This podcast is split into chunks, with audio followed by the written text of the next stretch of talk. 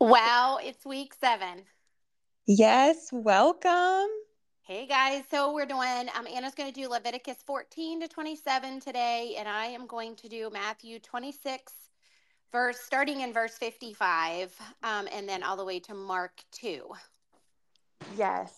Um, so I guess we'll jump right in, and I Yeah. will go ahead and lead us in a prayer. Does that sound good?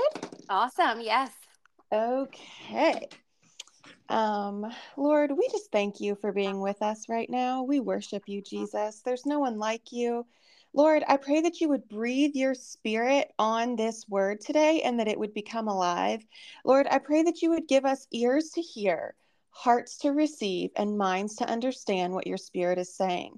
Lord, we declare no spirit but the Holy Spirit is welcome in this place. So we say, Fear, you have to go. Jezebel, you have to go. Go with your witchcraft, your anxiety, your confusion, your desperation. We say, Holy Spirit, come rule and reign in this place. Father, I thank you that no one came to hear us, they all came to hear you. So we say, Speak, Lord. Your servants are listening. In Jesus' name, amen. Amen.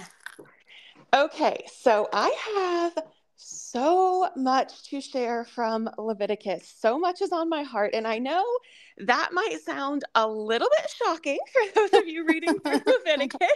You might be like, um, wait a minute, are we reading the same Leviticus? Because that is one of those books that um it can be hard to read through because it's a lot of Old Testament law. It's a lot of really oddly specific laws and rules that we can kind of be like, what? What? Like, why am I reading all this? And I've had a few people reach out to me and say that they're struggling getting through the Old Testament. I understand. I hear you. I want to give you a word of encouragement, and I'm going to tell you a personal story that's going to help you. So, the very first time I went through the Bible front to back was at this point, I don't know, four or five years ago, maybe. And the first time that I did it, I zoomed through it. Like, I mean, speedy, speedy, quick. I would read the Bible till I fell asleep every night. I would get up in the morning and read the Bible. Any chance during the day, I would have my Bible with me and open it up and read it. I'm talking sitting in the Walmart parking lot. I would open it up and read it for 20 minutes before I went in Walmart. I couldn't, I was desperate for God. So I was just force feeding myself the word as much as I could get. I wanted to get through the whole Bible. I wanted to know everything and read everything. And let me just tell you, I probably absorbed less than 10% of what I read. I went so incredibly fast. I didn't stop and study or read any commentary. I was half asleep sometimes when I was reading it. It was through the night. It was all different kinds of times and situations. So, but I kept going. And then the second time I read it, I understood more. And the mm. third time, more. And every time I continue to read the Bible, I get more out of it. Remember, this word is alive. So I'm here to encourage you if you are struggling and you feel like, oh my gosh, I don't even understand half of what I'm reading. I, am struggling. I don't know. One, we're here to help. Two, I want you to remember there are study tools to help you. So there's Enduring Word, the studying app. Um, there's several sermons and podcasts. If you're struggling with, say, a certain chapter or scripture, you know, look up Cornerstone Chapel in Leesburg, and he does teachings through the whole Bible, and he is very solid teachings. You will learn so much from him. That's how I've learned so much about the Bible is from teachings and preachings. Just make sure that it's sound doctrine. Really check it out. Um, another thing I want to encourage you with is ask questions ask the hard questions reach out to us or you know a pastor email your pastor ask your pastor um and just dig deep and study as you go. But my point in all of this is if this is all new to you and it's overwhelming and you're like i'm not understanding just keep going. You're not meant to understand the whole bible. We're supposed to just trust and that is why we have faith so just keep reading next time you read it you'll understand more. And then the next time, and the next time, and the next time. So, my word of encouragement is to just keep going. Now, we're putting this podcast out on Monday, and you are, you've got a whole week of reading ahead of you. We're about to talk about this whole week. So, hopefully, listening to us, this will help you understand a little bit. Now, I'm going to warn you, you're already into Leviticus right now. You're 13 chapters deep, and I'm sure you're a little bit like, whew, this is a little bit of a tough word. So I'm going to point out some key points that God has revealed to me in my reading. Another thing you can do when you're reading through is say, God, help me understand. Give me a word in this. Somewhere through these chapters, show me something. Speak to my heart. Really pray into it. And God's going to show you things. Trust me, He will highlight something to you. So, the first thing that I want to point out in Leviticus is in almost all of these chapters, I think all of them besides chapter 26, every single one of them starts with this. Now the Lord spoke to Moses. so, we see we know Moses pretty well by now. If you've been going through the Bible and listening along, we know Moses. We know that he's kind of a man after God's own heart, but he's imperfect and he fails, but he wants to obey. So God is speaking to Moses. So Leviticus begins and ends with God speaking to Moses. Almost every chapter starts this way.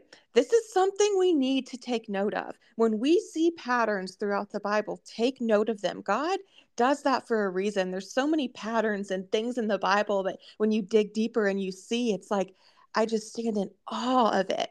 So, by now, you know, like I said, we know Moses pretty well. He was imperfect, but Moses was determined to hear God and obey him.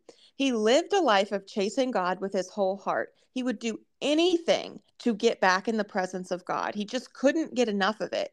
And this is why I believe God chose to speak to Moses so much with such important details. You might read through the scriptures and feel like it's confusing with a lot of unnecessary detail, but I can assure you it might seem confusing and that's okay.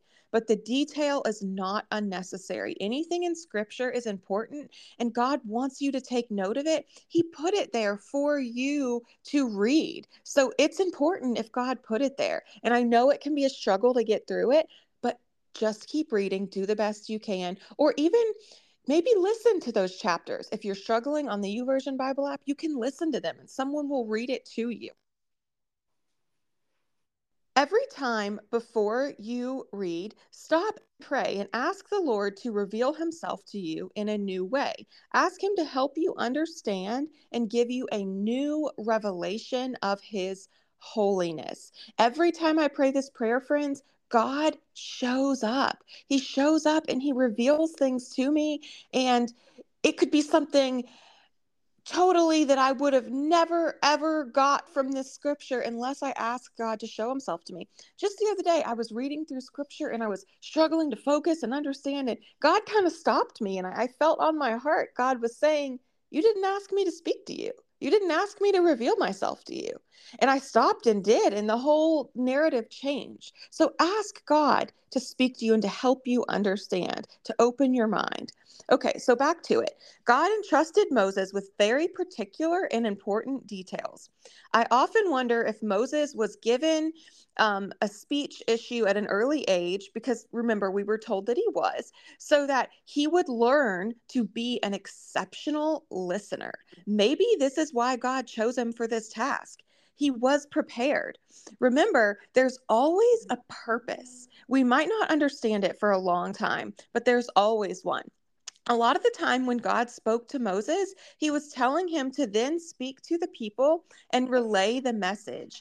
The Holy Spirit empowers us to do his will. Moses obeyed despite the odds. So remember, friends, there's purpose. You might have a thorn in your flesh and you might not understand or feel like whatever it is, but I'm telling you that God is using that and He has purpose in everything and it will come out eventually. So just be grateful for the season you're in. Be grateful for the struggle that you're in because trust me, God has purpose in it. So this makes me want to stop and dig really deep.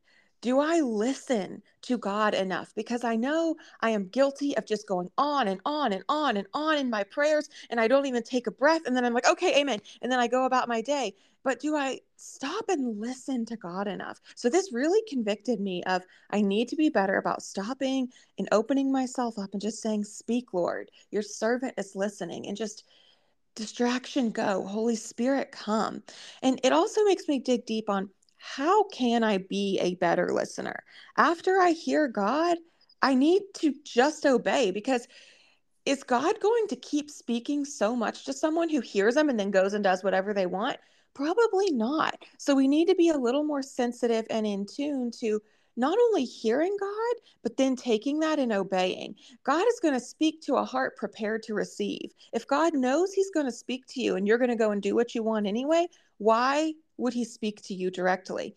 But open your heart up and surrender. And obeying can be hard. It can be obeying is spiritual warfare. So I'm going to share a little bit of a personal story that's going to help you relate to hearing the voice of God.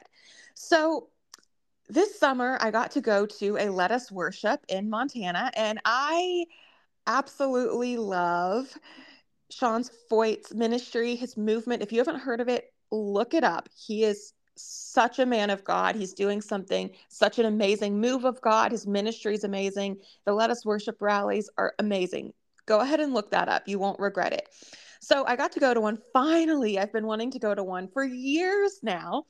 And when I was there, they did um, kind of an altar call towards the end, but it was an altar call for anyone who wanted prayer over anything. So, of course, I went up because who doesn't need prayer? So, I had this amazing older lady pray for me. And then, after we kind of all did our prayers, um, Sean said, who's he's leading worship and ministering to us, and Sean Feucht said, um, I want you guys to, if you are facing a spiritual war right now, I want you to raise your hands. And he goes, I don't mean the day to day warfare Christians face. He goes, I mean, if the war is raging and it just will not cease, I want you to raise your hands. And I personally did not feel like I was in a war like that at the time. So I didn't raise my hand, but several people did. And Sean said, okay, those of you who don't have your hands raised, I want you to go to the person closest to you, put your hands on their head, and begin to ask the Holy Spirit to reveal to you um, what spirit is attacking them. So we did. So I put my hands on the girl beside me's head. She was about my age. And I just, to myself, was praying, you know, Lord, what is it? The very first thing, before I could even get that sentence out, God gave me anxiety. So I begin to pray and rebuke that spirit off of her life. And then as I'm praying, I start to doubt and different things start to come to me. Maybe that wasn't it. That was just the first thing that came to my mind. I don't know. Am I just guessing? I don't know. Was that really God? Maybe it's this. Maybe it's that. Is it really anxiety? And I'm just warring in my mind with this. And as I, I continue to pray, as these thoughts are coming to me, and as this is happening, a lady comes up. I'm kind of to the side of the girl, and a lady comes up in front of her and says, what are you struggling with? And the girl says, Anxiety. And in that moment, the Holy Spirit came over me so strong and said, Stop doubting my voice. Friends, when we hear the voice of God, we doubt, we question, we wonder, was it God? Was it? Hear him and obey. A lot of times when we're asking God for a word, He's going to be the first voice that we hear. Take that word and obey. Continue to lean into it. The enemy comes in and wants you to question the word of God. Amy and I talk about this a lot how Satan comes in in the wilderness and he wants you, did God really say? And that's exactly what Satan was doing. He did not want me to rebuke this spirit off of her life that was attacking me. He wanted me to stop and question what God told me. I'm telling you this story to encourage you to lean in and just obey. Take the word that God gave you, say, distraction go, enemy go. This is what God gave me, and stand on it. Lean into prayer on it. So when you're trying to hear the voice of God and you're trying to obey Him, really take those words to heart and dwell on it because I kind of forgot about this story until just the other day. God reminded me of it, and I thought, wow, that's such a powerful reminder of hearing God. The first voice we hear when we're seeking God is often Him. And I need to be better about taking that and running with it and not letting the enemy cause me to doubt. It really encouraged me. And when it came up the other day, I shared it with Amy, and you know, I kind of thought to myself, oh, this is kind of random. It just came up, but I figured I want to share this anyway. It's on my heart. And then last night, as I was studying into our recording for today, God brought that up to me, and I thought, that is why the Holy Spirit reminded me of it the other day, because I needed to share it here on the podcast. Okay, so now we're going to read a little bit of Leviticus chapter 26, verses 3 through 9. And this is probably my favorite part of Leviticus. And I want to say one thing that I don't want to miss and I don't yeah. want to forget. So every so all the chapters you have today in Leviticus, you've already pointed out, it starts with as the Lord spoke to Moses of, of some of some level. The Lord spoke to Moses wherever they were. The Lord spoke to Moses through this, or you know, there are different ways. Except for except chapter twenty six, and it starts with um, the get rid of worthless idols, something like that right? I think it's I think that's the exact word. Hold on. Yes. Do not make worthless idols for yourself. Um, what I want to point out here is that these two stories, your story of following the Lord and knowing it was anxiety that you were declaring over that that girl, Moses too doubted, remember, way back. He doubted. He said, God, are you sure that it's me who's chosen? Are you sure about this? Because I just don't think I can, I can basically, and you know, in, in our fleshy words, I don't yes. think I can own up to this. Well, you were put in a place like Moses almost. And I want everybody to understand that, that at any moment we are put in the place that we are supposed to do just as the Lord commanded, just like Moses did. Because if we we we don't think we're ever going to be chosen or we never think we might be good enough. But the lord used you in that moment but you immediately doubted but at the same time you anna were chosen for that girl to pray anxiety go. And moses was chosen and i want everybody to understand you whoever I'm talking to, you can be chosen at any moment. And that is why we have to be ready to receive every mm, moment so of good. day. Because what if you didn't receive that? Like, what if you, you know, what if you just said, okay, all right, I'm just going to walk away because I'm doubting that it's anxiety that this girl is feeling. Mm, you know, perhaps so her, her outcome, we have to be ready all of the day, all of the time. And I think it's very pertinent that God brought that story back up to you the other day. And when you sent it to me the other day again, I actually prayed into it. And I said, Lord, reveal to me why we're talking about this again. And I and it was wonderful to hear the story again. I mean, I'm not saying that at all, friends. So that's like I'm not saying, gosh, why did she send that to me again? What I said was I prayed into it. Lord, why are we hearing this again? What do you have to show us? Um, and and this is exactly it. That at any moment you, Anna, were chosen, and you, who I'm speaking to, can be chosen to make what you don't think you can do. You're going to make that difference for that person. Absolutely. So. That was such a good plug. See, friends, this is why love doing things in groups, love having a buddy, because the things that God doesn't reveal to you, He reveals to someone else. And when it all comes together, it's so beautiful. Even though God Leviticus is so isn't Le- uh, Leviticus isn't like beautiful, you know, it's not beautiful in the in the details that we talk about and we can even just almost not really need to go into the detail and i mean uh, you know what i mean? Like we know it's there the lord put it there but the bottom line is is that moses was still being obedient and he was still being chosen and it, it's just a beautiful story and it always eh, something's always revealed from the, maybe the details that we don't love. And um, you said earlier you know embrace the struggle. And i know probably some people maybe went oh really? Like how are you going to tell me to be okay with you know whatever struggle? And i mean there's there's real struggles and we understand that.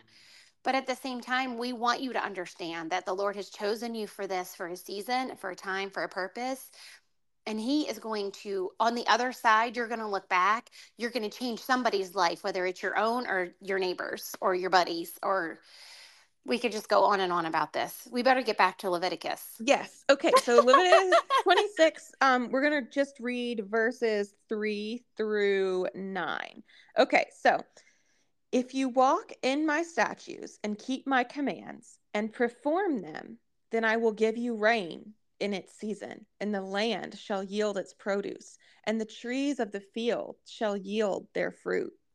Your threshing shall last till the time of vintage, and the vintage shall last till the time of sowing. You shall eat your bread to the full, and dwell in your land safely. I will give you peace in the land, and you shall lie down, and none will make you afraid. I will rid the land of evil beasts and the sword will not go through your land. You will chase your enemies, and they shall fall by the sword before you. Five of you shall chase a hundred, and a hundred of you shall put ten thousand to flight. Your enemies shall fall by the sword before you. For I will look on you favorably and make you fruitful and multiply you and confirm my covenant with you. Friends, how beautiful is that? I want to really hone in on the first part of this. If you obey me, I will send you rain in its season. God is saying, if you obey me, there is blessing. See, a lot of times we expect rain or a blessing immediately after we obey. We're like, okay, I obeyed. Where's my blessing? That's kind of the thought process a lot of us have. We might not think we're that way, but we kind of are. We're all guilty of it. I mean, how many of us have given a very large offering and kind of looked around like, not really expecting the money back like but maybe hoping something good was going to happen to you for it right away you know so most of the time that's not the case we have to keep obeying. It's an ongoing obedience. It's not just a one time thing. We have to choose obedience daily, hourly, minute by minute. Obedience is spiritual warfare. Obedience does equal blessing. We know that. It, but the key word is in God's timing. See, friends, His timing is not our timing. We have to endure and mature before we receive the blessing that God has for us. God's word is true. Blessings are coming, but we need not to focus so much on the blessing and more on seeking Him first and obeying Him first and being diligent and faithful. We need to get in a place of maturity where we're not doing we're not obeying just to receive. That's that's an immature heart posture. A mature heart posture is obeying because we love the lord obeying because we don't deserve what he's done for us and we could never earn it obeying because we're in awe of him. We have a healthy fear of the lord. Think about it like this. If you do not plant any seeds and it rains why would you expect something to grow and if you do plant seeds and it rains the very next day, you wouldn't expect it to grow and sprout up huge. You plant the seeds, you wait, it rains, you wait, it rains, you wait, and eventually a downpour comes, and eventually the seeds do sprout and grow. And the same goes for blessings and obedience. We sow the seeds of obedience, but it's not a one time thing. We're planting a massive garden. It's not once and done. We're sowing a seed of obedience here and the next one, and the next one, and another seed. It's ongoing so we have this full garden we're planting, we're constantly working on. We have to keep seeking Him first, keep believing for rain. And then when the rain comes, the seeds will sprout. Okay, I'm going to jump down to the second half of this chapter, and I'm going to, starting in verse 14, and then I'm going to try to read through verse 20. Um, so, verse 14 says, If you do not obey me, and do not observe all of these commandments, and if you despise my statutes, or if your soul ignores my judgments, so that you do not perform all my commandments, but break my covenant, I also will do this to you. I will appoint terror over you, wasting disease and fever, which shall consume you. And you shall sow your seed in vain, and your enemies shall eat it. I will set my face against you, and you shall be defeated by your enemies. Those who hate you shall reign over you, and you shall flee when no one pursues you. And after all this, if you do not obey me, then I will punish you seven times more for your sins. I will break the pride of your power. I will make your heavens like iron, and your earth like bronze, and your strength shall be spent in vain. For your land shall not yield its produce, nor shall the trees of the land yield their fruit. Yikes. Friends, God is giving us a clear picture of what happens when we disobey. When we live a life of disobedience and we are constantly choosing to disobey, although we know what we're doing is wrong, because we all fall short and disobey daily, and that's why we repent daily. But when we are choosing to live a life of disobedience, we're choosing to live in sin and we know it. we're seeing that God hates that. And what he says is he'll turn his face against us. And let me tell you, friends, Corrie ten Boom says the safest place you can be is in the center of God's will. But where is the most dangerous place you can be? One step out of it, just on the edge of it, just right out of it. That's so dangerous. When you are choosing disobedience, you are choosing danger. You are choosing to obey Satan and not God. See, one cannot serve two masters. You're either serving and obeying God or you're serving and obeying Satan. I want you to really take that to heart. Those of you who are fighting with obedience, if you are not choosing to obey God, you're choosing to follow the world and obey Satan. And the Lord says that a friend of the world is not a friend of his. And that is a dangerous place to be in. Choose, I'm not trying to scare you into obedience. I want you to have a healthy fear of the Lord. And I want you to uh, want to obey because you love the Lord and you want to honor him, even in those really, really hard places. And I want to encourage you to dig deep and say, okay, God, reveal to me where I'm disobeying you. Reveal to me areas I need to grow in. And let me tell you, when you pray that prayer, He will. God's not going to reveal it to you all at once because if He did, we would all be like, wow, I'm an awful person. But God will slowly reveal things to you, and it's like, ooh, I didn't even realize I was doing that. I'm so sorry, Lord. But now you know. And now that Holy Spirit in you, when you start to do that thing of disobedience, taps on your heart and says, Hey, hey, remember me? And you're like, oh, I can't do that. I can't say that thing. The Holy Spirit begins to remind you, friends, this is sanctification and it's a beautiful process. See, friends, I want you to remember there's beauty in all scripture, and God will show it to you, but you need to ask Him for it. Ask Him to show you, ask Him to speak to you, and then listen and then obey. So, the overall message of Leviticus is sanctification. The book communicates that receiving God's forgiveness and acceptance should be followed by holy living and spiritual growth. Now that Israel had been redeemed by God, they were to be purified into a people worthy of their God. Friends, we are saved, but we're still being sanctified day by day. Praise the Lord. Sanctification is a process. If He revealed everything to us at once, we would be overwhelmed and feel completely hopeless. God knows what He's doing.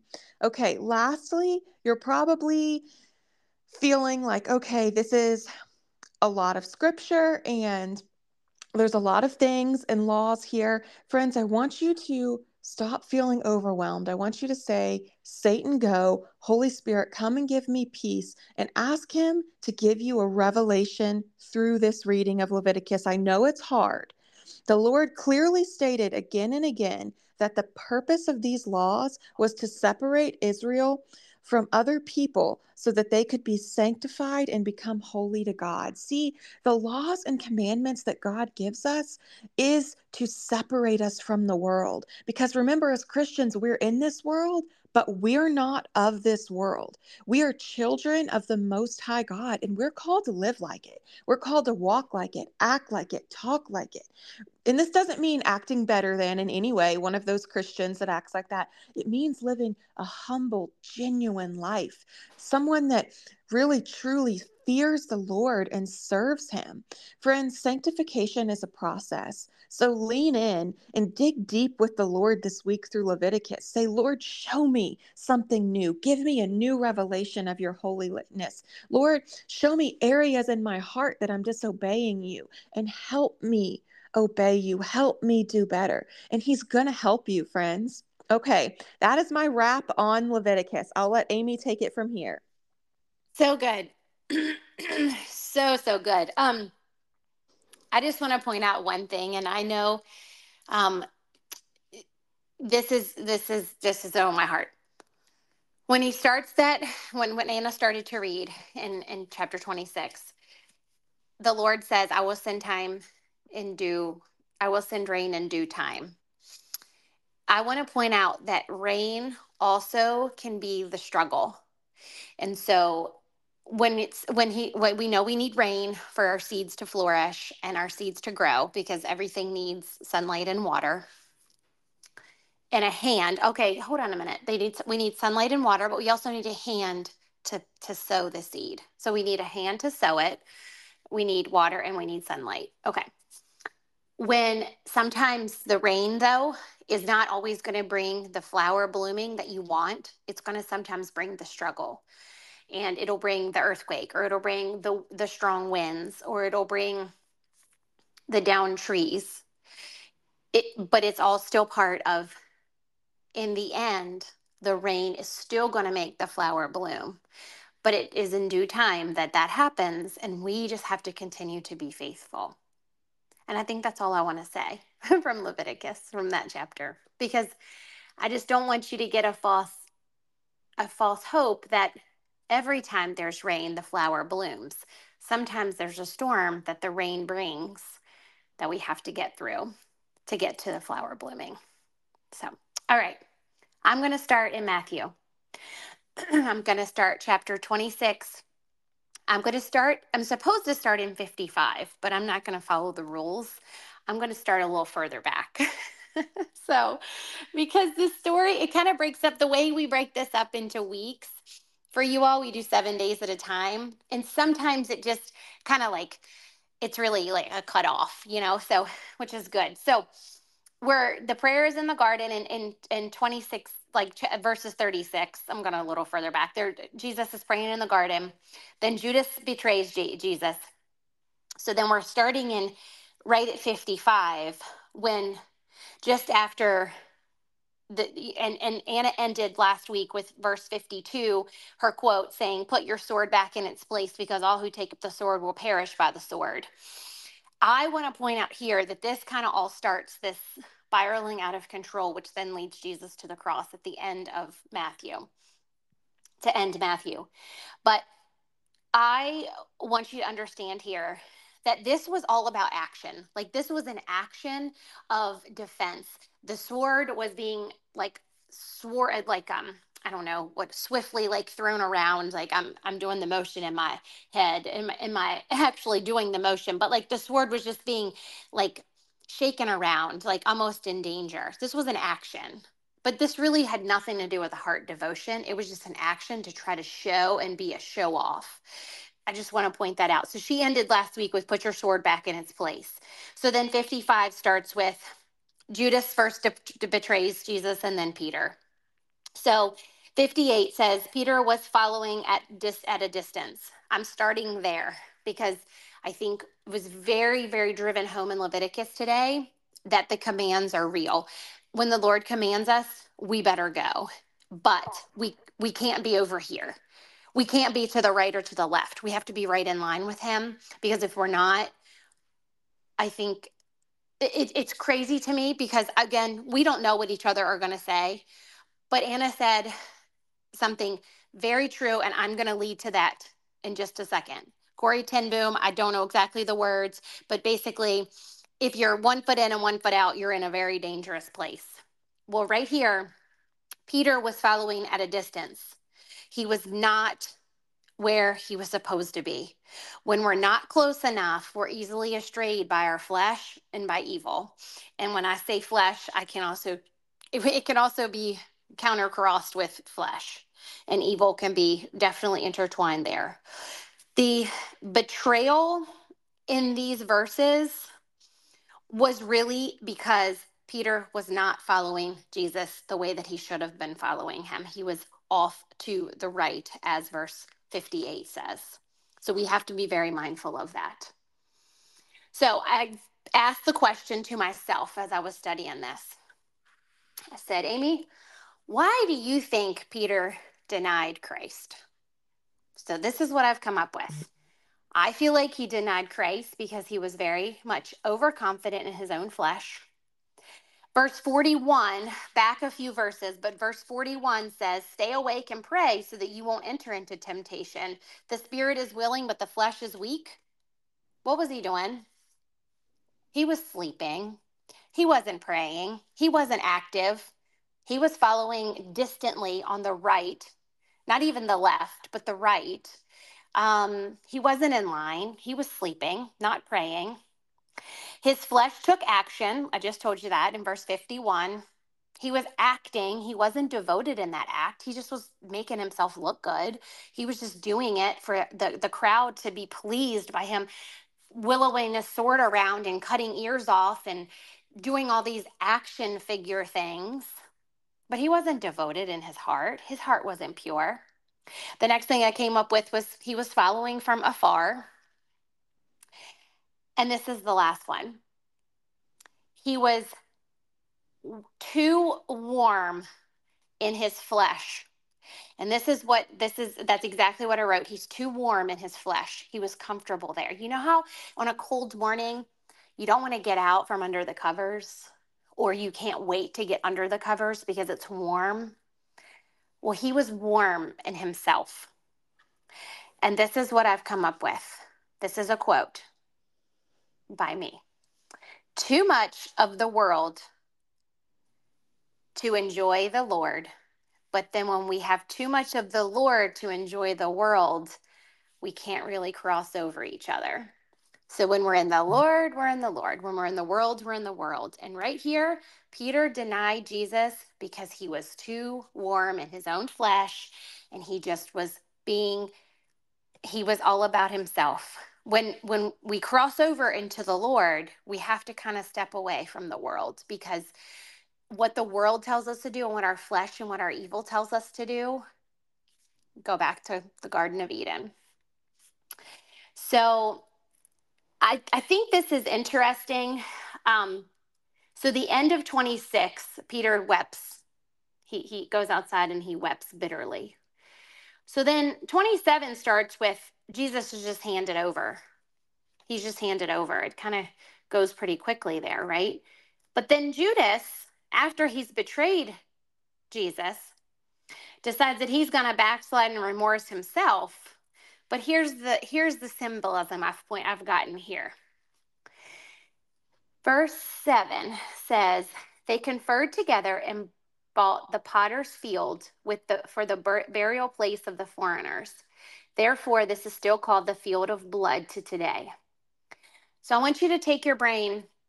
Judas has betrayed Jesus, he's now seeing that Jesus is being condemned and in the hands of the Romans and being taken off to be crucified. And the burial place of of where Judas will hang himself, which symbolism here, he hangs himself on a tree as well, just like Jesus. Um, the potter's field. Think about a potter's field. So a potter's field, pottery that's been broken off is laying in this barren field. But when it's warmed, when pottery is warmed, it can be remolded. Like the potter's hand can remold it when it's back warmed into into um, a pliable substance. It can be formed back into pottery. But in a barren field of this potter's field, they were just old broken pieces of pottery laying there. They were barren. They were broken. But when we put ourselves here and see that Judas is now seeing that Jesus is being taken to be crucified. He's backpedaling, but think of ourselves as that pottery on the broken ground, on the laying broken on the ground. When we decide we're going to pick ourselves back up and we're going to warm ourselves out of our flesh back into the Lord, He can mold us into whatever He wants. He can mold us back to where we where we should be or maybe perhaps where we were before there's so much here but the i want you to remember that there's start where you are and it's never too late it's never too gone and that is exactly why i think it's de- de- very detailed here that he was in a potter's field because it's it's that symbolism to the potter's wheel and to pottery because we can if we mess up pottery we can redo it when we warm it back up. So Jesus is in the hands of the Romans and he's stood before the governor. So then they, of course, ask him, Are you the king of the Jews? And Jesus answers, You say so. You know, so he's back defending himself, right? He says, Well, um, while he was being accused of the chief priests, he just didn't answer. So Jesus, like, you know what? You say whatever you want, basically. Different translations translate that a little differently. Jesus basically just stopped defending himself here. Like, and I think we need to do that too. Against our enemies, there's no reason to tell them who you are. They knew who Jesus was. They didn't they didn't have to ask him, and he did not have to tell them. If you have an enemy who's slandering you, you have somebody who's talking nasty about you, being mean to you, even to your face or even behind the keyboard, however they're being mean to you, just remember that you don't have to defend yourself because Jesus didn't defend himself and he knew they knew who he was. They knew he was the king of the Jews. He didn't have to tell them again. Say who you what say what you want about me is what he said, but in your heart, you know who I am. So don't defend yourself. And this takes me to Psalm 18 2, where Daniel actually says this basically over his life The Lord is my defender, my rock, my deliverer, my shield. We can continue to to put different words there, but the Lord is our defense. That's all we need. Jesus didn't need to go any any more in depth here. They knew who Jesus was because of his actions and who he was. And I need everybody to remember that. And I need, we all need to be placed here. And just remember that our actions and the way people see us and our dedication to the Lord is what people will remember. And we don't have to defend who we are. So, your enemies that are slandering and being mean and nasty, it's usually out of envy. And just let it go. You don't have to defend yourself. Let your Lord be your defender. Let the Lord be your defender. So, all of 27, I kind of just summed up 27. You know, we can go into the details of the crucifixion and stuff. We all know what happens, and we got to go through it a couple more times in the other two gospels. But um, we know what happens, right? Um, but chapter 27, I want to just remind you all that this is a fulfillment of prophecy, and this is a fulfillment of a promise. So, Anna has mentioned a whole bunch today of just being able to listen to what where the Lord has you and to really be sanctified by the storms and the rain and the blowing winds and the trees knocking over. But you really have to know who you are in the Lord because what he says is true. And I think 27, we need to remember that. It is all a fulfillment of prophecy. Jesus was sentenced to death. The Romans carried it out. But just remember, the Jews sentenced him there. The Romans carried it out. But who ultimately is responsible for the death of Jesus? That would be us. He died for our sins, for you, for me, for Anna, for for even these these men here. Like even these evil people that we read about that are doing this thing the carrying out these actions in the Bible. That is why Jesus died. It, it was not any other reason and it was a promise so when you hear a promise or when the Lord gives you a promise, we need to remember that he means what he says. And there's nothing in there that he's not going to do if he promises it to you. And sometimes it's not the answered prayer that we were looking for, but it's the Lord's prayer and it's the Lord's answer. And we need to remember that. May we spend time as we finish out the verses in 27 and 28 of Jesus dying on the cross, I think we need to spend time truly, deeply in solemn prayer, actually saying thank you. And I don't mean thank you, Lord. I mean, Jesus, you died for me. You died for my spouse. You died for my kids. You died for my best friend. You died for those around me who are slandering me and being evil to me. You died for everybody equally. And we have to remember that we have to pay that back to him. Um, he, luckily, gratefully, it doesn't end here. Um, and there's more to the story. And we're so grateful for that. Um, the Jesus, his last cry out there in 46 says, My God, my God, why have you abandoned me? Um, he but he did feel abandoned, don't we all sometimes? But the story doesn't end here. Um, I want to point out Mary Magdalene and Mary, the mother of James and Joseph here, the mother of, they were sitting there, okay? They didn't know what was about to happen. So Jesus dies and they were, he was buried, but they just sat in solemn peace. And Anna said earlier, when you ask for something or the Lord is willing something, to you, you need Moses had to learn to listen better than he could speak because he couldn't speak well. When they were sitting there solemnly in peace and quiet, I want you to place yourself there for a moment because they had no idea what was coming in three days. They had no idea. But what they did do was show their gratefulness by sitting quietly and listening. They would have missed it. They would have missed it if they'd have been talking. They would have missed it all. And in 28, on resurrection morning, a violent earthquake came. I love that. What is that telling you? Attention! A violent earthquake, right?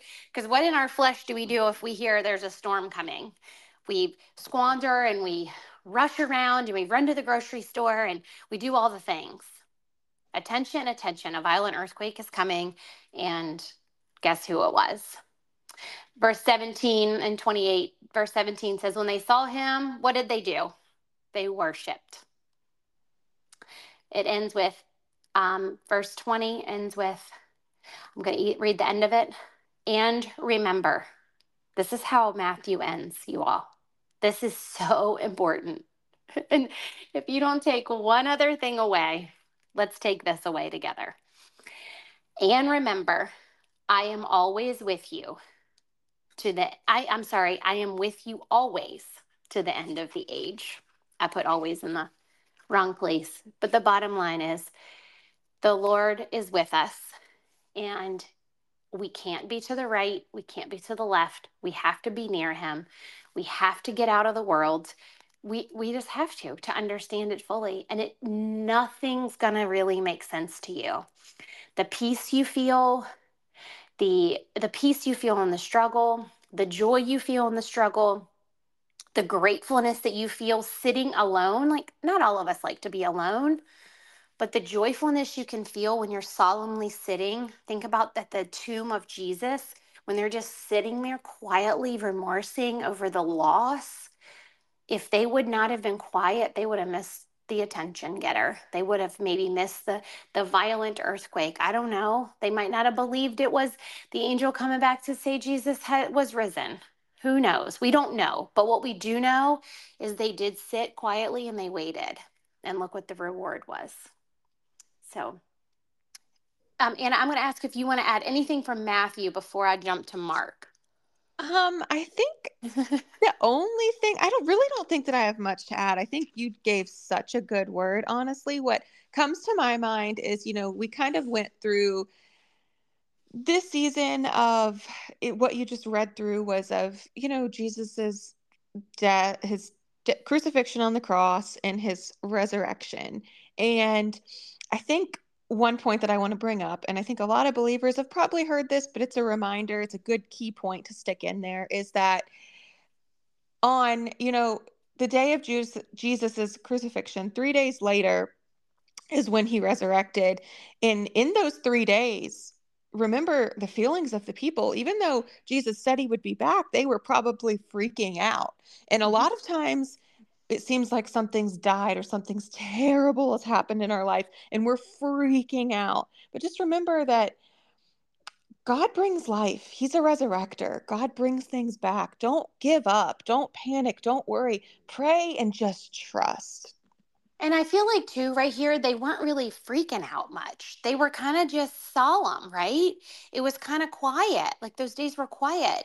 And I really want to attribute that. We can't go back and ask them, but why don't we just go with it's because they believe the promises of the Lord. They believe that Jesus had was going to do what he said he was going to do and peace I leave you, peace I give you. I am coming back. And maybe let's just go with they trusted that he would be back. So they like in our flesh, I mean, you and I would be flurrying around and, and crying and desperate and desperation, but they weren't because I think they did they believe let's just go with they believe the promise. And they just said, so let's let's you and I, let's all of us. Let's all just believe the promise and just believe in it all and believe that we know that know that we know that this is what it is. I'm going to put a funny plug in here really quickly and Mark is going to be pretty short. so Anna and I have been getting more and more questions, hard questions But I want to tell you all um, in a voice versus maybe a text message or, you know, behind a keyboard. And I'm speaking for Anna too, I hope. We appreciate it because we appreciate the engagement and we also appreciate asking again ourselves those questions and saying, okay, how best, Lord, help us and, and us praying through it. How best can we answer these questions? and um, so it's all this to say, thank you for asking questions and thank you for engaging. Um, but what I want to say is that I ask my sweet Bible study grandmother the same question that we were asked this past week. And Anna sent it to me, and I was late seeing the message, but it was probably all the right timing because Anna had come up with an answer and then I added some things to it, and it was beautiful the way it orchestrated. However, what I want to say is my very wise 80 um, year old Bible, Bible study grandmother's answer was this I said, if someone was to ask you how Abraham lived to 930 years old, how would you answer that? And y'all, I want you to understand that in the wisdom, I think was it last episode we talked about wisdom, Anna? Or I mean age. I think it was last episode. I think so. Okay, about how Anna's like, I don't understand how you do that. And I'm like, it's with age, girl. Like it's just with age. This is with age. And this is so wise. She said, Why would you question it? It's in the Bible. How much trust can we have by what's written in the Bible in front of us? I just think it's beautiful. Okay, on to Mark. Okay, Matthew, Mark, and Luke, they're going to basically tell us the same story. So Anna and I are going to do our best not to just keep rehashing the same things over and over again because it's basically the same stories written in different perspectives for sure. Definitely different perspectives. Mark's Mark, the book of Mark was written by John Mark, um, described in First Peter 5 as the son in faith um, he was definitely a servant, and I want the servant uh, uh, the servant to be defined in your all's minds as being someone who toils very very abundantly behind the scenes. They're steady in their work and they're very faithful in their work. Um, so john mark was described as a servant.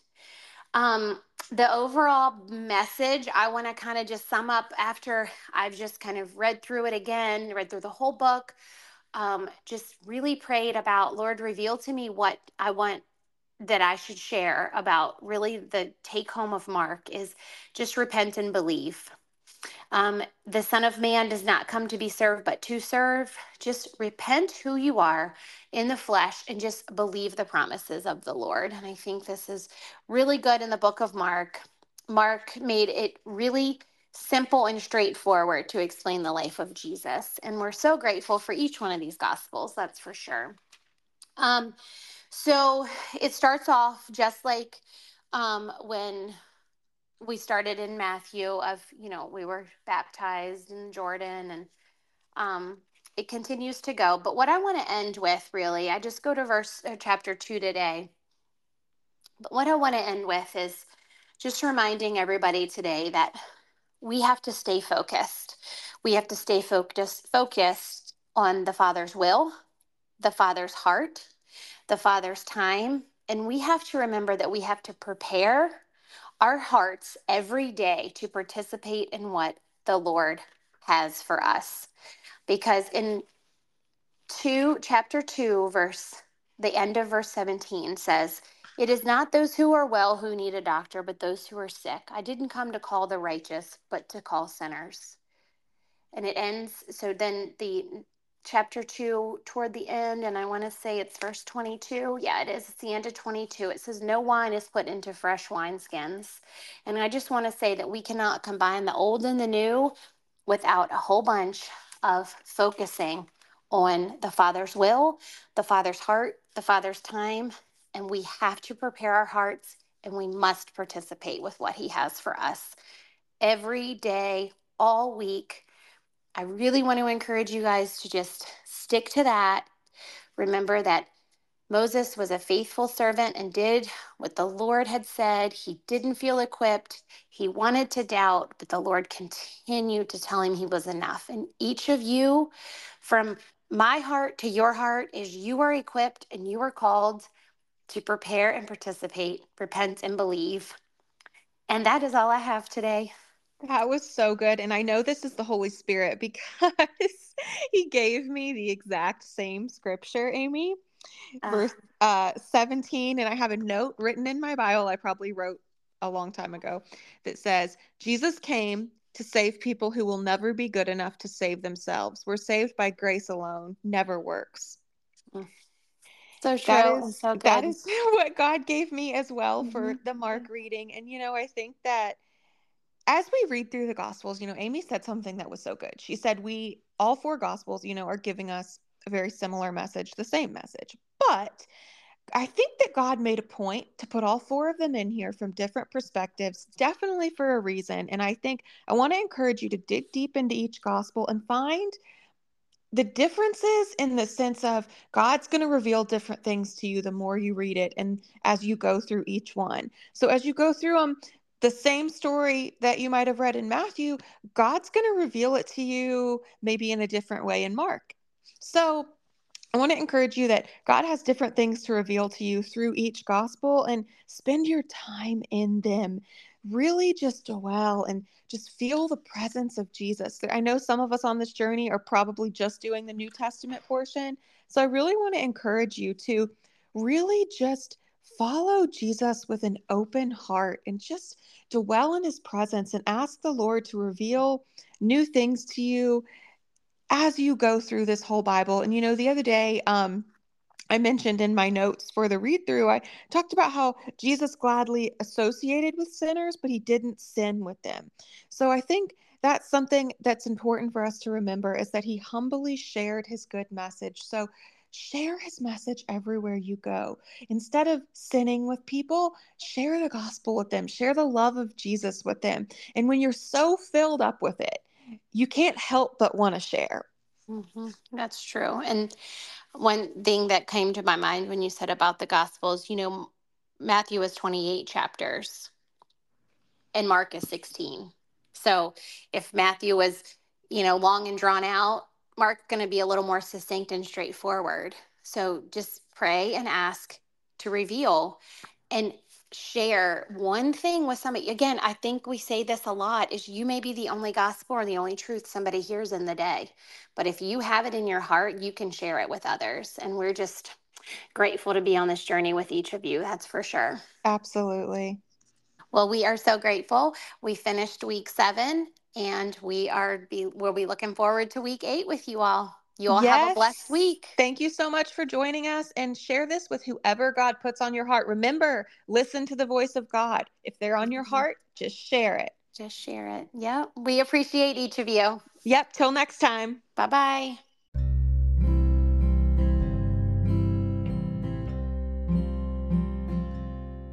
Hi, friends, and welcome to the God is in the Minute podcast, where Anna and Amy will take you through the Bible in one year.